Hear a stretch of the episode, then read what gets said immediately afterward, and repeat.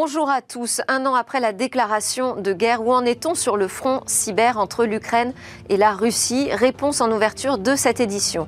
Et puis dans le débrief de l'actualité, nous reviendrons avec euh, nos reportages de Barcelone sur ces euh, grandes tendances que l'on a vues euh, au Salon mondial du mobile. Avec mes commentateurs, nous débattrons aussi de l'interdiction de TikTok et du financement éventuel par les GAFAM de nos réseaux de télécommunications. Et puis il y a autre salon international qui fait l'événement en ce moment même à Paris, c'est celui de l'agriculture. Je recevrai en plateau la ferme digitale qui euh, est partie avec 60 startups à la porte de Versailles, au milieu des vaches et des cochons des startups de la tech française. On terminera Smart Tech comme d'habitude avec notre chronique Où va le web? Mais d'abord, donc regard sur le front cyber entre la Russie et l'Ukraine. C'est l'interview tout de suite.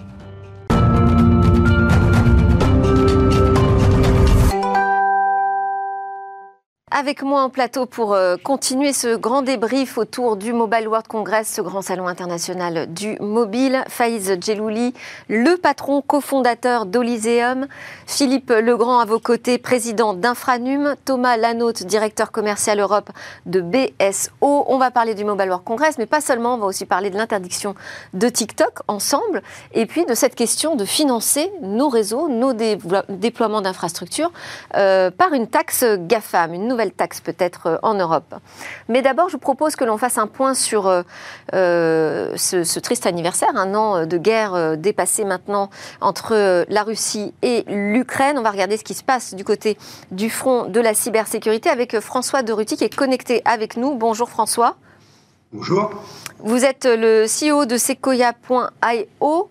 Euh, l'équipe de Threat Intelligence de, votre entreprise vient de sortir une analyse circonstanciée sur ce front cyber entre l'Ukraine et la Russie.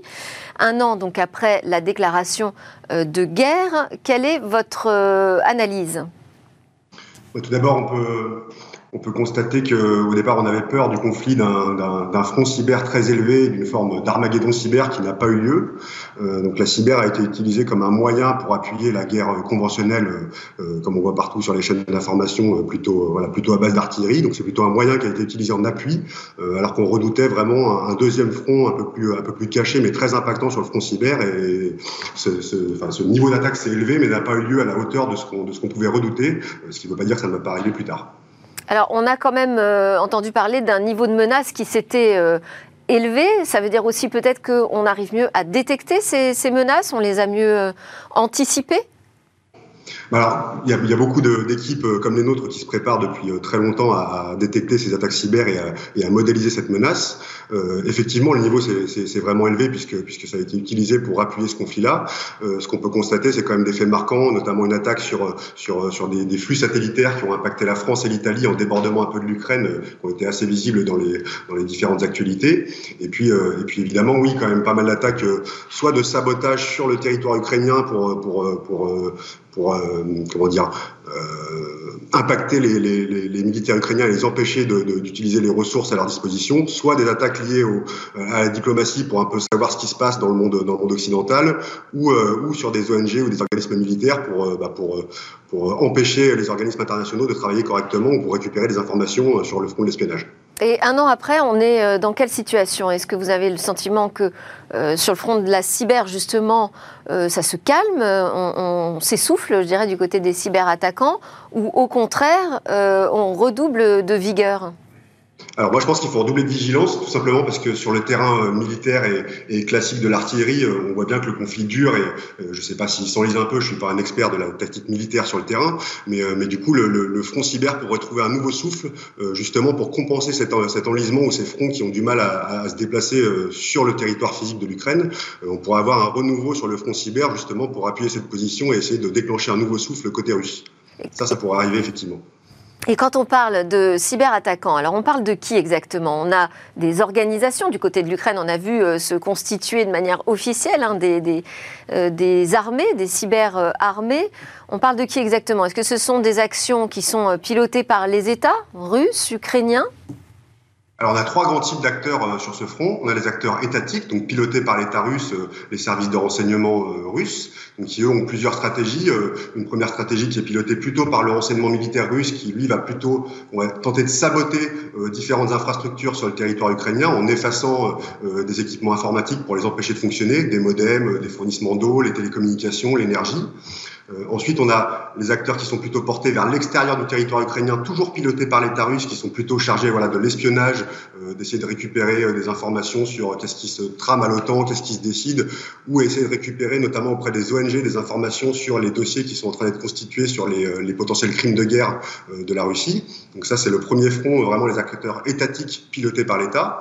Ensuite, on a la cybercriminalité, donc les, les et, et, ces groupes qui pilotent ces, codes informatiques qui chiffrent vos données vous demande une rançon pour les déchiffrer, qui sont très actifs aussi également pour euh, certains pour appuyer ce conflit ou d'autres tout simplement pour profiter du conflit pour, euh, pour des besoins plus lucratifs.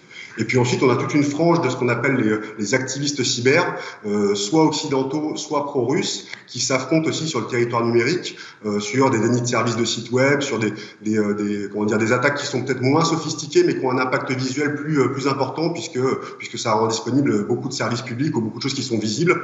On en voit notamment des occidentaux qui essayent de, de perturber les diffusions télé des discours de Vladimir Poutine, par exemple. Alors quand on parle du front cyber entre la Russie et l'Ukraine, c'est un peu une vue de l'esprit, puisqu'il n'y a pas de frontières hein, dans, le numérique. Mais euh, quelles sont euh, les principales menaces qui euh, dépassent largement les frontières de, ce conflit? Vous parliez de cybercriminalité. Est-ce qu'aujourd'hui, les attaques cybercriminelles que l'on constate en Europe et en France sont liées au conflit? Alors, elles existaient bien avant le conflit et déjà à un niveau très élevé, ces attaques de cybercriminels. Euh, là, ce qu'on a constaté, c'est on avait également peur que ça augmente, mais il y, a eu, il y a eu beaucoup de débats au sein de ces groupes cybercriminels de, pour savoir si, euh, si les membres étaient euh, neutres en soutien à la Russie ou en soutien à l'Occident. Donc, ça a créé pas mal de conflits au début, euh, de conflits internes dans ces groupes-là au début du lancement de, de, de la guerre en Ukraine.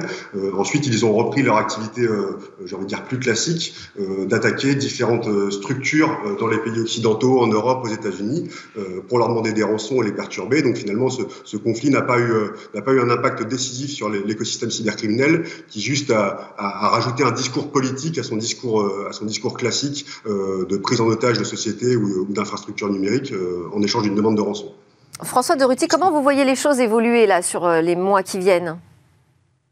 Ce que j'évoquais tout à l'heure, c'est qu'il va falloir redoubler de vigilance puisque, puisque comme le conflit s'enlise, on pourra avoir un, renouveau sur le front cyber. Euh, L'espionnage nécessite, euh, piloté par les, acteurs russes, nécessite une vigilance vraiment importante sur, sur la sécurité qu'on peut utiliser dans les différentes enceintes qui prennent des décisions, euh, soit de sanctions, soit des enceintes internationales ou multilatérales qui, qui cherchent à des solutions à ce conflit. Et puis un point qu'on oublie un peu régulièrement, c'est pendant que tous nos regards se retournent vers la Russie, il y a d'autres acteurs, notamment voilà la Chine, qui qui, euh, qui euh, déploie ces attaques cyber également pour elle récupérer beaucoup d'informations en espionnage, beaucoup de vols de données. Euh, et puisque tous nos regards sont un peu focalisés sur la Russie, on a tendance à oublier cette menace-là qui est extrêmement importante aujourd'hui pour les, pour les entreprises occidentales et qui pourra avoir un impact plus discret mais majeur sur le long terme. Un commentaire Oui, tout à fait, parce que cette situation est, dramatique et, il y a bien des façons d'aider l'Ukraine, et, notamment dans la reconstruction du pays, hein, qui va arriver évidemment euh, prochainement et la capacité que nous pouvons donner euh, à l'Ukraine de reconstituer euh, toutes ses infrastructures et, et, ses forces de défense, y compris sur la cybersécurité. J'aurai l'occasion, dans le cadre d'un événement organisé par le cabinet BGV, de rencontrer l'ambassadeur d'Ukraine pour travailler sur la reconstruction du pays, sur les infrastructures numériques. Ça sera le 9 mars prochain. Et ça se pense maintenant, et ça se pense en coopération et dans une logique. On doit aider l'Ukraine, bien sûr apporter toute l'expertise et les infrastructures nécessaires, mais aider l'Ukraine à se reconstituer par elle-même. Merci beaucoup. Merci François de Ruti de Sequoia.io de nous avoir livré cette euh, analyse sur le front cyber entre la Russie et l'Ukraine. Merci beaucoup. C'est parti pour euh, notre euh, autre débrief de l'actu.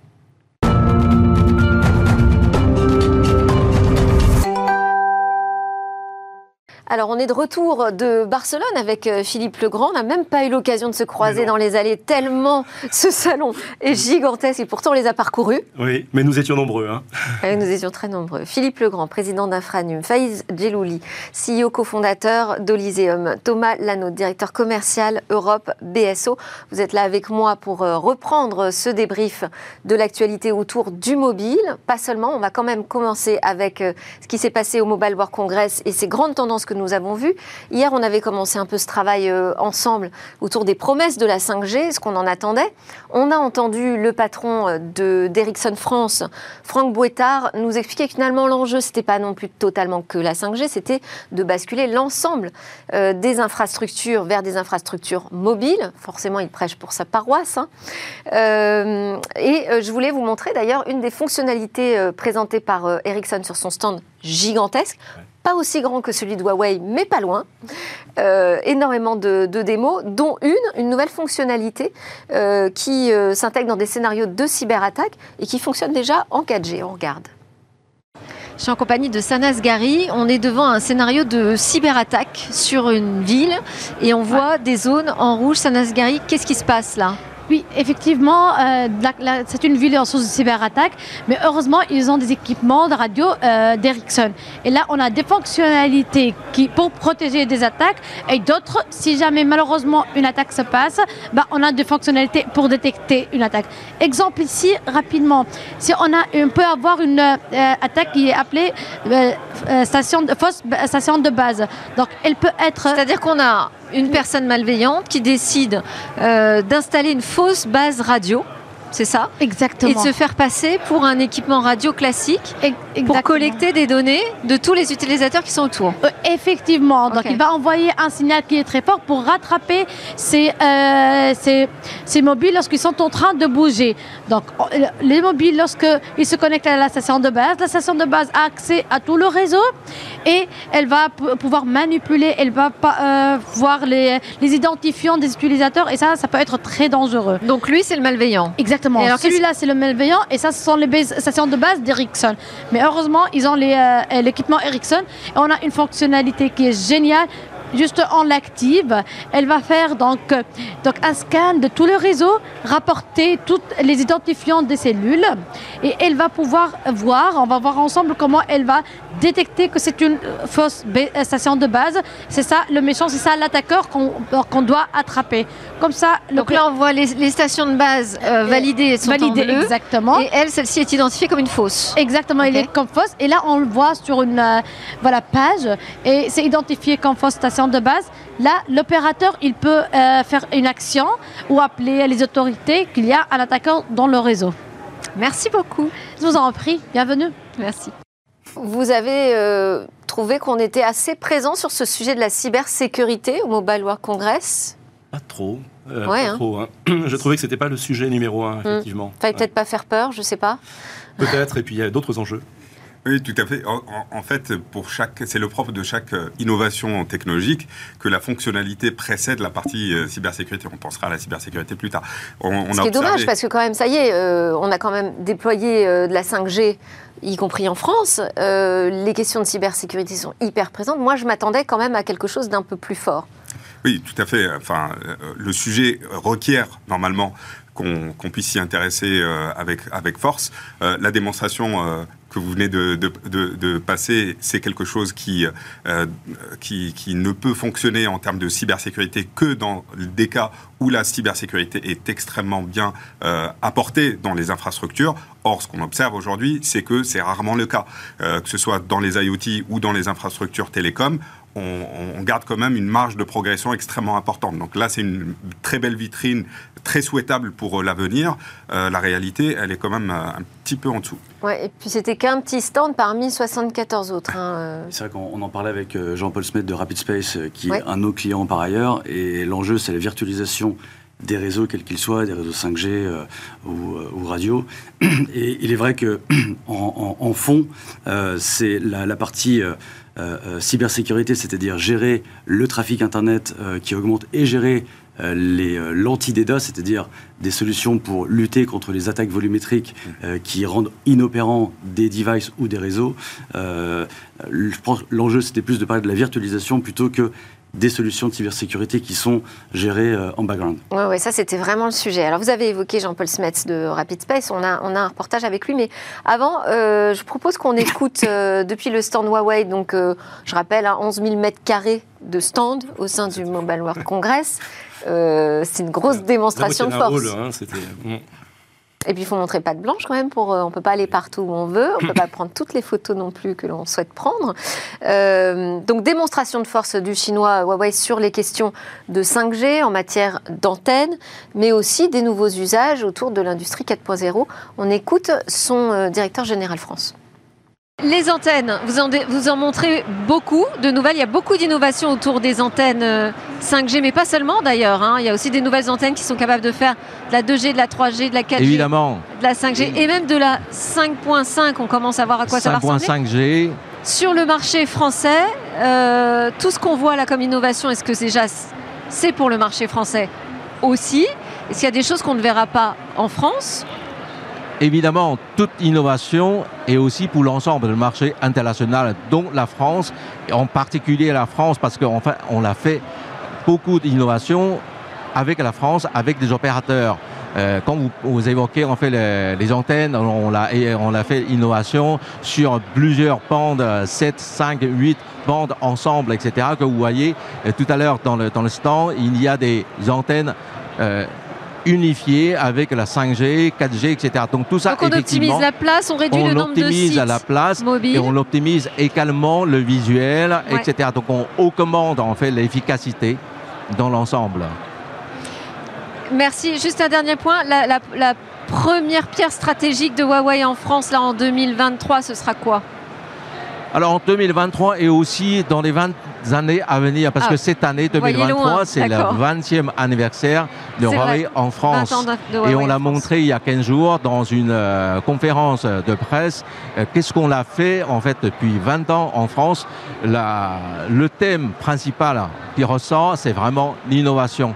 On a fait pas mal d'innovations, cinq centres de R&D en France, un centre de R&D euh, fondamental, etc. Donc évidemment, on Des fabrications d'antennes en, France à Strasbourg bientôt, sur une nouvelle génération Et effectivement, euh, on est en train de, préparer en fait l'installation d'une usine de fabrication, une usine de production en France. Donc ça, dans les 20e, 20 années à venir, c'est aussi innovation qui est le mot-clé parce que Huawei est une entreprise d'innovation, euh, en tout cas, c'est la démonstration vu la dimension du stand et le nombre de démonstrations. Merci beaucoup.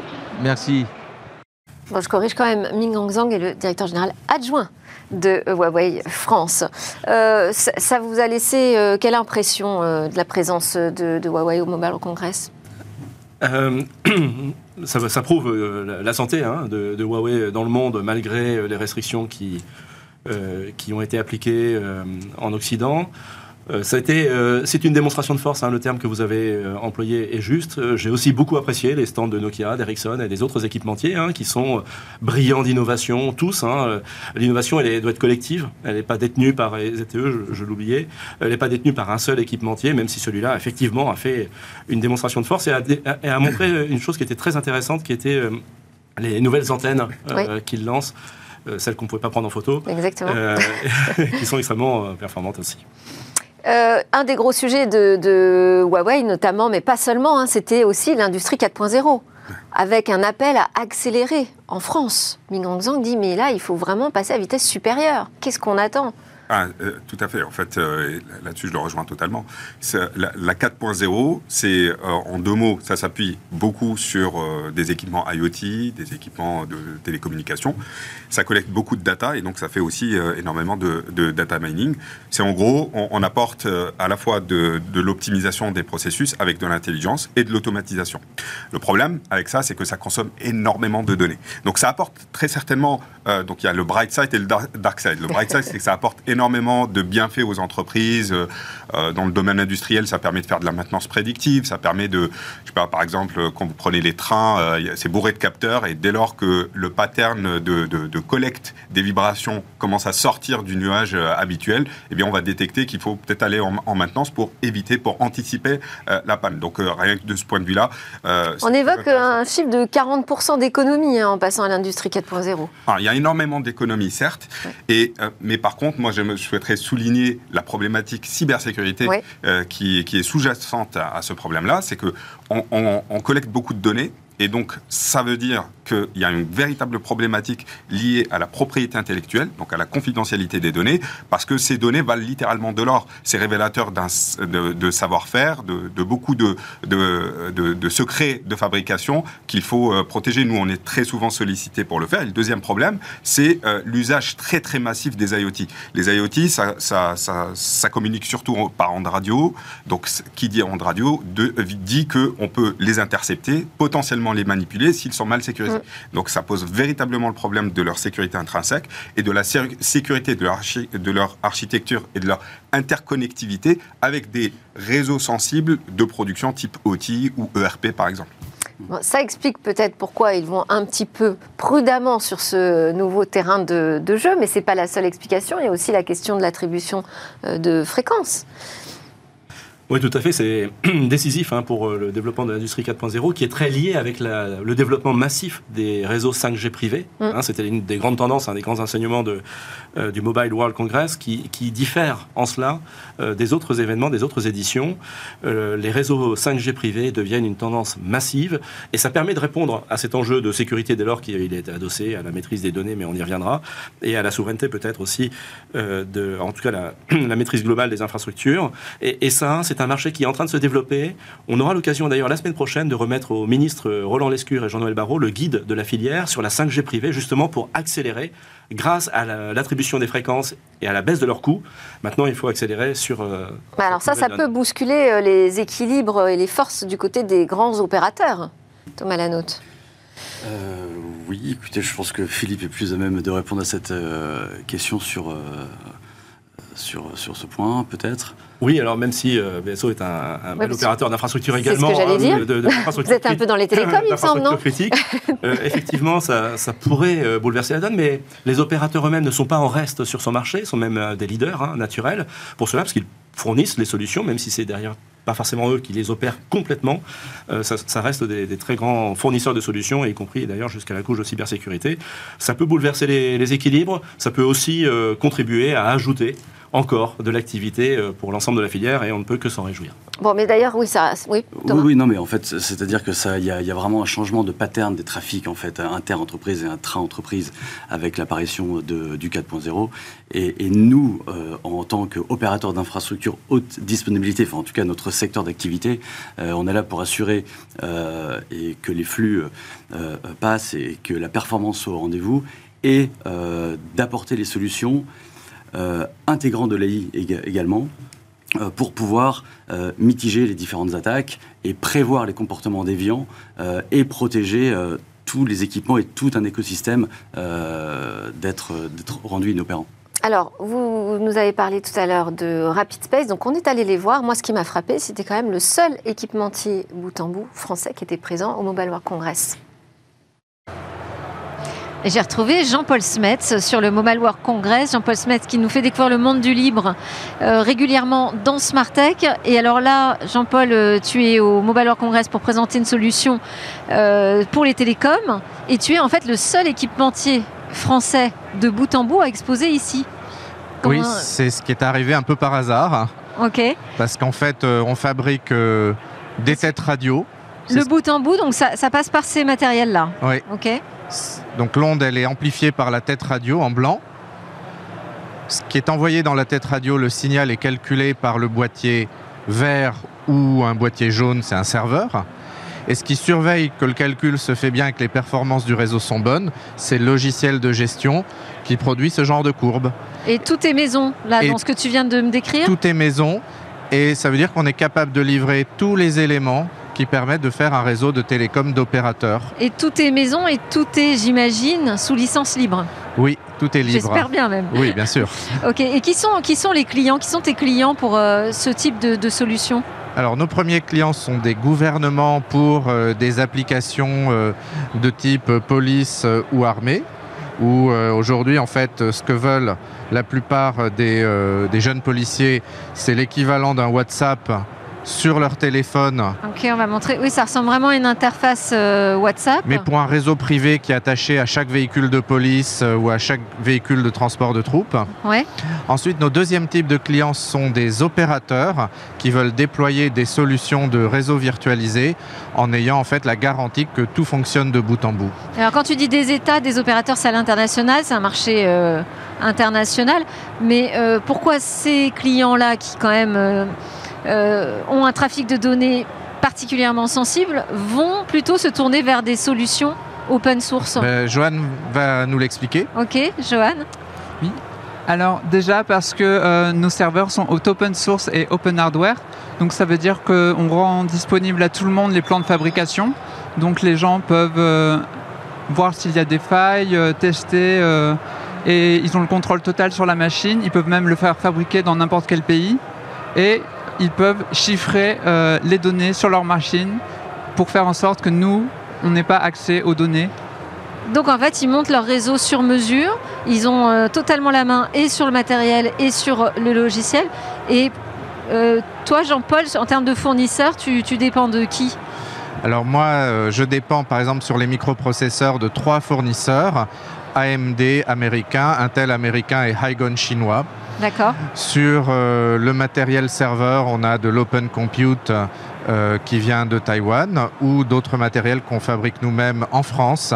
Donc tu n'es pas tenu par un seul euh, acteur en fait du marché, c'est ça? On a toujours au moins deux acteurs, comme ça on peut vérifier que l'approvisionnement continue et que le prix n'est pas exagéré. Ok, bah, je souhaite un bon salon sur le stand de, Rapid Space. Merci beaucoup. Merci beaucoup.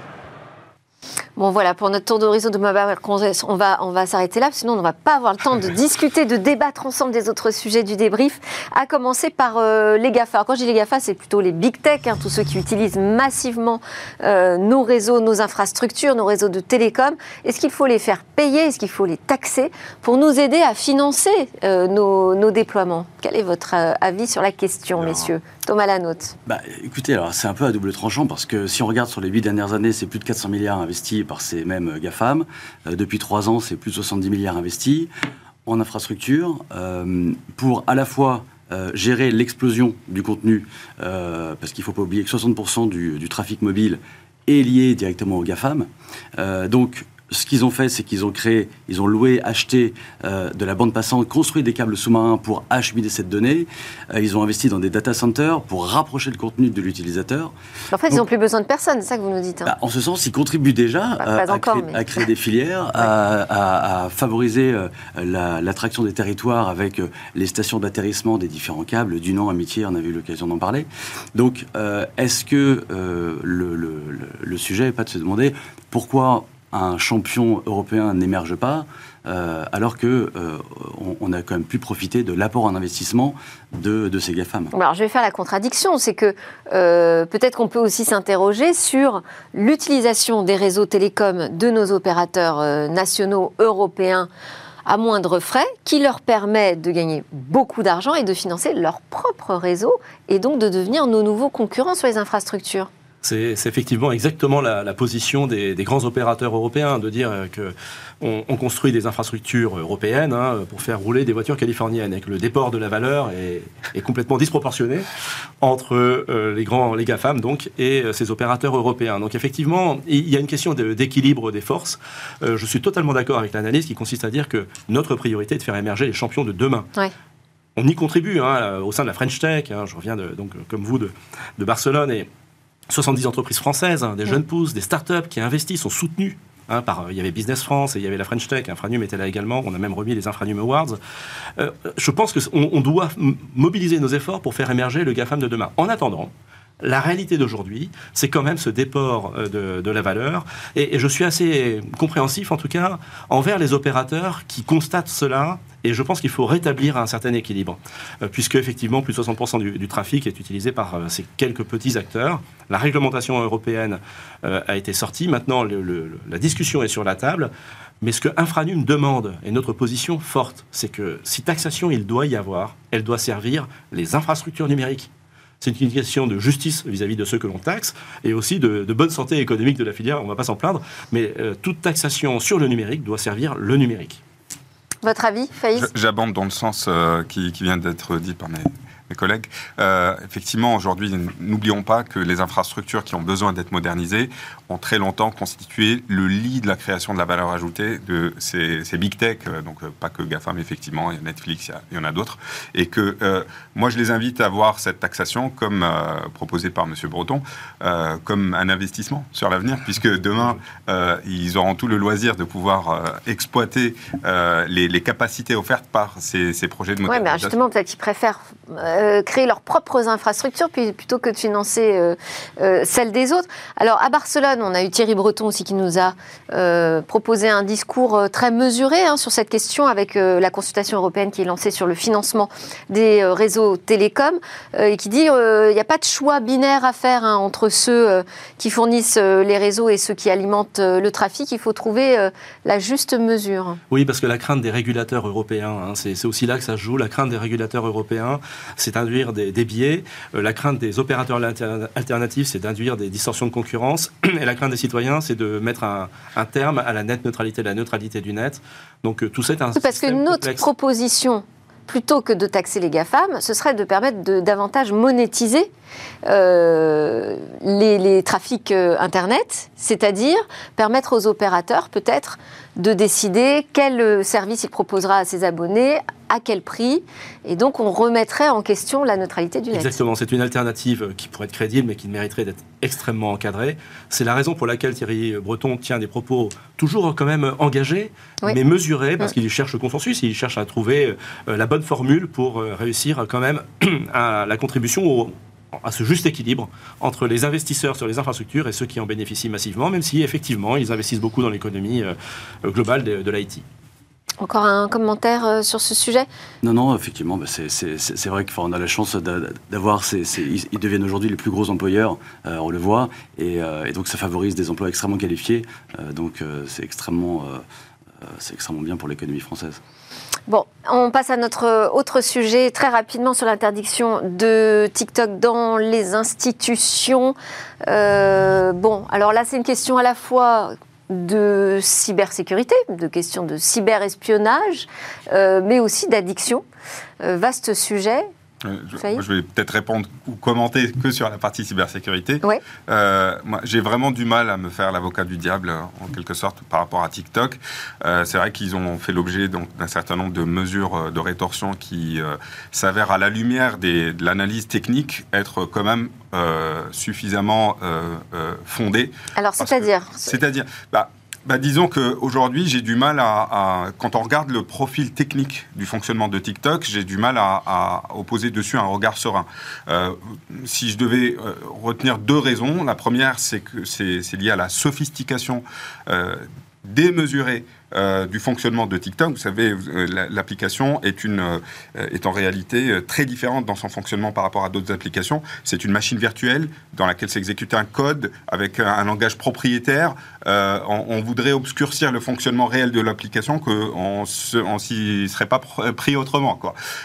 Et donc, et, la deuxième problématique qui corrobore, qui vient renforcer aussi la suspicion portée au premier, c'est que euh, ça consomme énormément de données. Ça collecte beaucoup de données personnelles, donc euh, euh, caméra, le micro, la géolocalisation, etc. Et sans chercher à être stigmatisant, mais quand on, connaît la conception de la privacy dans le pays d'origine de, de, TikTok, c'est-à-dire la Chine, qui, qui, est, que l'on sait être très très différente de la conception de la privacy. Là-dessus, je n'oppose pas de jugement moral, mais en tout cas, on sait que c'est un fait. C'est très différent de, de l'importance que l'on apporte sur la protection de la vie privée en Europe et généralement, et c'est même défendu par le RGPD, par les règlements. Eh bien, on est en droit de se poser des questions, voire même de sévir, je pense. Oui, bon alors après, euh, on n'a pas vraiment le temps de commenter. Je voulais quand même vous passer euh, cette petite euh, séquence vidéo avec Emmanuel Macron.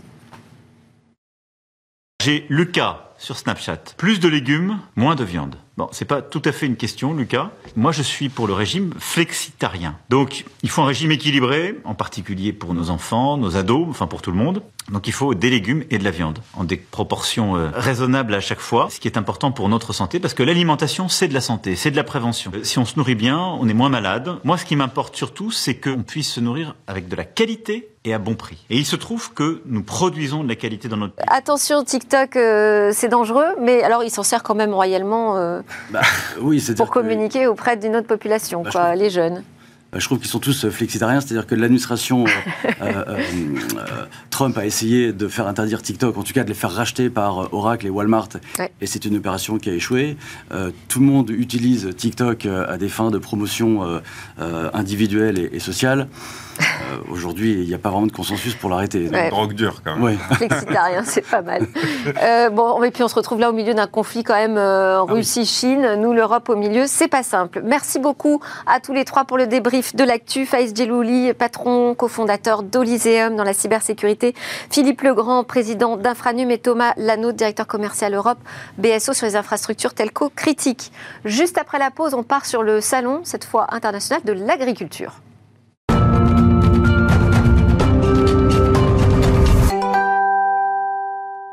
L'actualité continue dans Smart Tech, l'actualité autour du numérique, des nouvelles technologies et de la société qui change. Avec par exemple ce salon de l'agriculture qui est investi désormais par des startups technologiques. On en parle avec Frédéric Mouvier, mon invité euh, dans Smart Tech aujourd'hui. Bonjour. Bonjour. Vous êtes le secrétaire général de la ferme digitale et le cofondateur de la startup Baoba. La ferme digitale sur le salon international de l'agriculture, euh, c'est 60 startups, 9 espaces, un espace de conférences, 90 conférences, 800 mètres carrés. Pas mal. C'est exceptionnel cette année. C'est une, édition, c'est la septième édition euh, pour la ferme digitale sur le salon de l'agriculture. Et cette année, effectivement, euh, un espace de conférence, vous l'avez dit, vous avez tout dit, 60 startups. Et la ferme digitale, c'est une association euh, extraordinaire en fait. Mais ça veut dire quoi? Ça veut dire qu'on a plus de startups autour du sujet de l'agriculture ou que euh, l'ensemble est mieux structuré? Alors l'ensemble est mieux structuré et il y a plus, de plus en plus d'innovation et de plus en plus de startups sur l'agriculture qui nous rejoignent au sein de la ferme digitale. Alors donnez-nous des exemples de ces startups tech qu'on peut voir là en ce moment à la porte de Versailles. Alors venez nous voir, 800 hein, mètres carrés, des espaces de conférence. Donc vous avez de tout. Vous vous avez de la deep tech, vous avez de la biotech, vous avez des nouveaux intrants à base de, de, produits naturels, vous avez des nouveaux intrants à base de, euh, de champignons, euh, de mycophyto. Euh, vous avez de l'agrivoltaïsme avec Ombrea. vous avez des plateformes de vente en ligne pour les agriculteurs avec Agriconomie, Unicorn qui est OFT 120. vous avez un panel, vous avez Baoba, donc l'entreprise que, que je représente qui déforme des plateformes numériques pour les polyculteurs éleveurs. Donc on, trouve, quand vous dites de la deep tech, qu'est-ce que vous avez comme exemple? Bah, On a par exemple euh, Winat sur les capteurs météo, euh, de l'intelligence artificielle, des données, plus des capteurs, pour de meilleures prédictions, pour euh, anticiper les sécheresses, proposer aux agriculteurs de nouveaux services. Euh, Donc ça tourne beaucoup autour de la euh, numérisation euh, aujourd'hui des outils des, agriculteurs. Beaucoup de numérisation. Les agriculteurs s'équipent de, de l'aide à la décision, de l'aide à la décision, des plateformes numériques et puis aussi des nouvelles pratiques euh, techniques de production pour les agriculteurs avec des nouveaux produits, des nouvelles formulations et des nouvelles façons de faire. Donc c'est un salon professionnel pour vous? Ah bah c'est carrément professionnel. Donc il y a du grand public qui vient nous voir. C'est ce que j'allais dire. Voilà. Et le grand public il trouve quoi? Alors le grand public il vient renouer le lien avec les producteurs. Il y a besoin de, renier le, de renouer le lien entre le consommateur et les producteurs. Donc ils viennent voir ce qu'est l'agriculture aujourd'hui, ce que sera l'agriculture de demain. Et ils viennent aussi reprendre confiance avec leurs producteurs, leur façon de faire. Il faut préserver la souveraineté alimentaire euh, en France. Et comment on va le faire En faisant une agriculture demain qui soit championne, qui soit leader, avec des agriculteurs qui sont à la page, faire de la France le champion de l'agtech en Europe C'est notre objectif à la ferme digitale. La France, troisième pays créateur de start-up, hein, si on le rapporte au nombre euh, d'habitants. Euh, donc on peut dire que c'est bien. Est-ce que c'est suffisant pour s'assurer cette souveraineté justement alimentaire demain? Eh ben, il faut continuer. C'est-à-dire qu'il faut qu'on se mette tous autour de la table c'est ce qu'on fait. Euh, ça ne va pas se faire tout seul. Et donc, c'est ce qu'on prône, nous aussi, à la ferme digitale. Alors, parlez-nous de la ferme digitale, justement. Donc, c'est une association c'est pas un incubateur. Hein. Non, c'est une association euh, avec euh, que des startups, beaucoup de CEO. Alors ça peut avoir aussi certains aspects d'incubateur parce qu'on s'entraîne entre nous, on se donne des conseils, etc. Donc ça c'est absolument extraordinaire aussi ce qui se passe de ce côté-là. C'est 120 membres, vous l'avez dit, quasiment 90 startups aujourd'hui. C'est 250 millions euh, levés depuis le début de l'année. non, en 2022, ce qui représente plus de 40% de ce qui a été levé dans l'ACTEC en France, les startups de la ferme digitale. C'est 3000 emplois. Euh, de tous les collaborateurs de la ferme digitale. Euh, et c'est 1 milliard d'euros levés depuis 2016. Depuis la création de la ferme digitale, la ferme digitale a levé 1 milliard d'euros depuis 2016 sur toutes les startups qu'il a. C'est un sujet qui monte vraiment. Euh, souvent, on pense aussi, quand on pense à l'agriculture de demain, on pense à l'alimentation de demain. Est-ce que c'est un sujet qui fait partie de l'agritech ou l'agtech Bien sûr, vous avez, vous avez par exemple Crystal Shine sur la partie traçabilité de l'alimentation, qui est aussi une, une start-up de la ferme digitale. vous avez de l'agri food tech et puis vous avez aussi l'alimentation, vous avez des sociétés comme euh, Insect, par exemple, ou Inverse, qui redéveloppent une filière euh, totale de fabrication de protéines euh, animales à partir d'insectes et qui se déploie dans le monde entier aujourd'hui. Merci beaucoup Frédéric Mouvier de la ferme digitale et de Baoba. Donc on peut vous retrouver sur sur le stand de la ferme sur digitale. Le stand. ça se passe où eh ben, Ça se passe à Porte de Versailles, au salon d'agriculture, hall, hall 4. Et un petit message pour nos prochains événements de la ferme digitale, c'est le 13 juin c'est les LFD au Grand Contrôle, où il y aura 2000 visiteurs, 150 startups, des investisseurs, euh, une vingtaine de workshops. Venez nous voir aussi, prenez vos places pour le 13 juin. C'est l'événement, le rendez-vous de la ferme digitale. Super, merci beaucoup Frédéric Mouvier. On termine euh, cette édition avec notre chronique Où va le web? Et aujourd'hui, c'est euh, Eva qui va nous raconter les, comment les NFT se retrouvent désormais exposés dans les musées. Les musées se mettent au NFT. Cette fois, c'est le célèbre centre Georges Pompidou à Paris qui se lance dans l'aventure des tokens. Il devient le premier musée national français à acquérir des NFT. Jusqu'à présent, les institutions culturelles se montraient difficiles face à la frénésie des NFT. Dès le printemps, donc, vous pourrez admirer, en plus de la collection du Musée national d'art moderne, 18 œuvres numériques, la plupart liées donc aux jetons non fongibles. Promet de remettre en contexte ces œuvres numériques, notamment par la présentation de certificats, car ils font partie, c'est vrai, partie intégrante de l'histoire de leur dématérialisation, affirme le conservateur. Parmi ces œuvres, le CryptoPunk hashtag 110 et Autoglyph hashtag 25, vous les voyez derrière moi, c'est le studio euh, NFT Yuga Labs qui a fait don de ce CryptoPunk à l'établissement français. Depuis des mois, le studio parcourt le monde, frappe à la porte des musées les plus importants dans le but de démocratiser les œuvres de la collection. Au mois de novembre, elle avait fait don euh, d'un CryptoPunk hashtag 305 à l'Institut d'art contemporain de Miami. L'intérêt de ces collaborations, c'est aussi et surtout d'accroître la légitimité des NFT et de la blockchain dans le monde artistique et de montrer que ces œuvres ont bel et bien leur place aux côtés d'autres créations artistiques. C'était Smart Tech. Merci beaucoup à tous de nous suivre euh, en replay sur la chaîne Bismart et en podcast. Merci beaucoup à Frédéric Mouvier, le secrétaire général de la ferme digitale, cofondateur de la société Baoba.